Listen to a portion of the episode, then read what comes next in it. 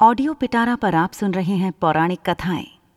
आज हम सुनेंगे रावण के जन्म की कथा, भाग एक। जब श्री राम अयोध्या में राज करने लगे, तब एक दिन समस्त ऋषि मुनि श्री रघुनाथ जी का अभिनंदन करने के लिए अयोध्यापुरी में आए। श्री रामचंद्र जी ने उन सब का यथोचित सत्कार किया। वार्तालाप करते हुए अगत्य मुनि कहने लगे, युद्ध में आपने जो रावण का संहार किया वह कोई बड़ी बात नहीं है।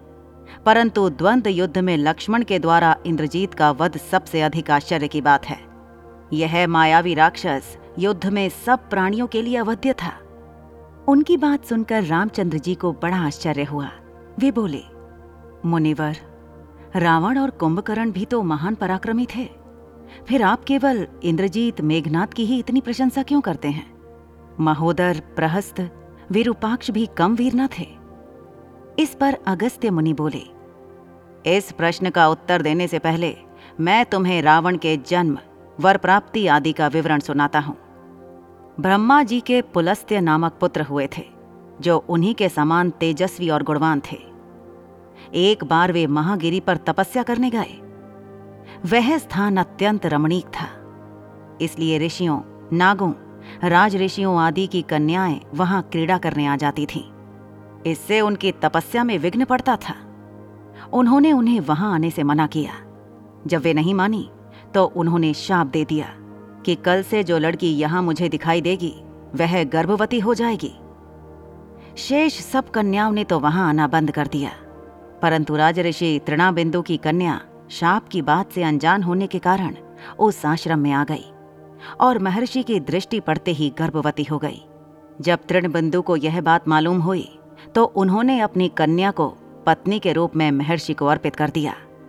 इस प्रकार विश्रवा का जन्म हुआ, जो अपने पिता के समान वेदवित और धर्मात्मा हुआ। महामुनि भरद्वाज ने अपनी कन्या का विवाह विश्रवा से कर दिया। उनके वैश्रवण नामक पुत्र हुआ। वह भी धर्मात्मा और विद्वान था।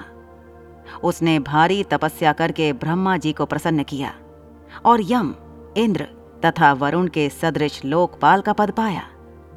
फिर उसने त्रिकूट पर्वत पर बसी लंका को अपना निवास स्थान बनाया और राक्षसों पर राज्य करने लगा। श्री राम ने आश्चर्य से पूछा तो क्या कुबेर और रावण से भी पहले लंका में मांस भक्षी राक्षस रहते थे? फिर उनका पूर्वज कौन था? यह सुनने के लिए मुझे कौतूहल हो रहा है। तब अगस्त्य जी बोले, पूर्व काल में ब्रह्मा जी ने अनेक जल जंतु बनाए और उनसे समुद्र के जल की रक्षा के लिए कहा। तब उन जंतुओं में से कुछ बोले कि हम इसका रक्षण करेंगे, और कुछ ने कहा कि हम इसका भक्षण करेंगे। इस पर ब्रह्मा जी ने कहा कि जो रक्षण करेगा, वह राक्षस कहलाएगा, और जो यक्षण करेगा, वह यक्ष कहलाएगा। इस प्रकार वे दो जातियों में बट गए। राक्षसों में हेती और प्रहेती दो भाई थे। प्रहेती तपस्या करने चला गया। परंतु हेती ने भया से विवाह किया, जिससे उसके विद्युत केश नामक पुत्र उत्पन्न हुआ। विद्युत केश के सुकेश नामक पराक्रमी पुत्र हुआ। सुकेश के माल्यवान सुमाली और माली नामक तीन पुत्र हुए। तीनों ने ब्रह्मा जी की तपस्या करके यह वरदान प्राप्त कर लिए कि हम लोगों का प्रेम अटूट हो और हमें कोई पराजित ना कर सके।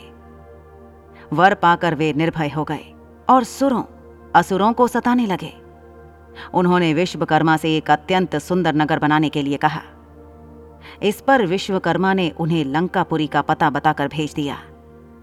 वहाँ वे बड़े आनंद के साथ रहने लगे। माल्यवान के वज्रमुष्टि, विरूपाक्ष, दुर्मुख, सुप्ताघ्य, यज्ञकोप, मत्त और उन्मत्त नामक सात पुत्र हुए।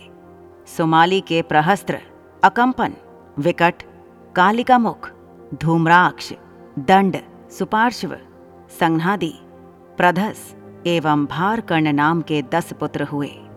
माली के अनल, अनिल, हर और संपाति नामक चार पुत्र हुए। ये सब बलवान और दुष्ट प्रकृति होने के कारण ऋषि मुनियों को कष्ट दिया करते थे। उनके कष्टों से दुखी होकर ऋषि मुनिगण जब भगवान विष्णु की शरण में गए तो उन्होंने आश्वासन दिया कि, हे ऋषियों, मैं इन दुष्टों का अवश्य ही नाश करूँगा। जब राक्षसों को विष्णु के इस आश्वासन की सूचना मिली तो वे सब मंत्रणा करके संगठित हो माली के सेनापतित्व में इंद्रलोक पर आक्रमण करने के लिए चल पड़े। समाचार पाकर भगवान विष्णु ने अपने अस्त्र शस्त्र संभाले और राक्षसों का संहार करने लगे। सेनापति माली सहित बहुत से राक्षस मारे गए और शेष लंका की ओर भाग गए।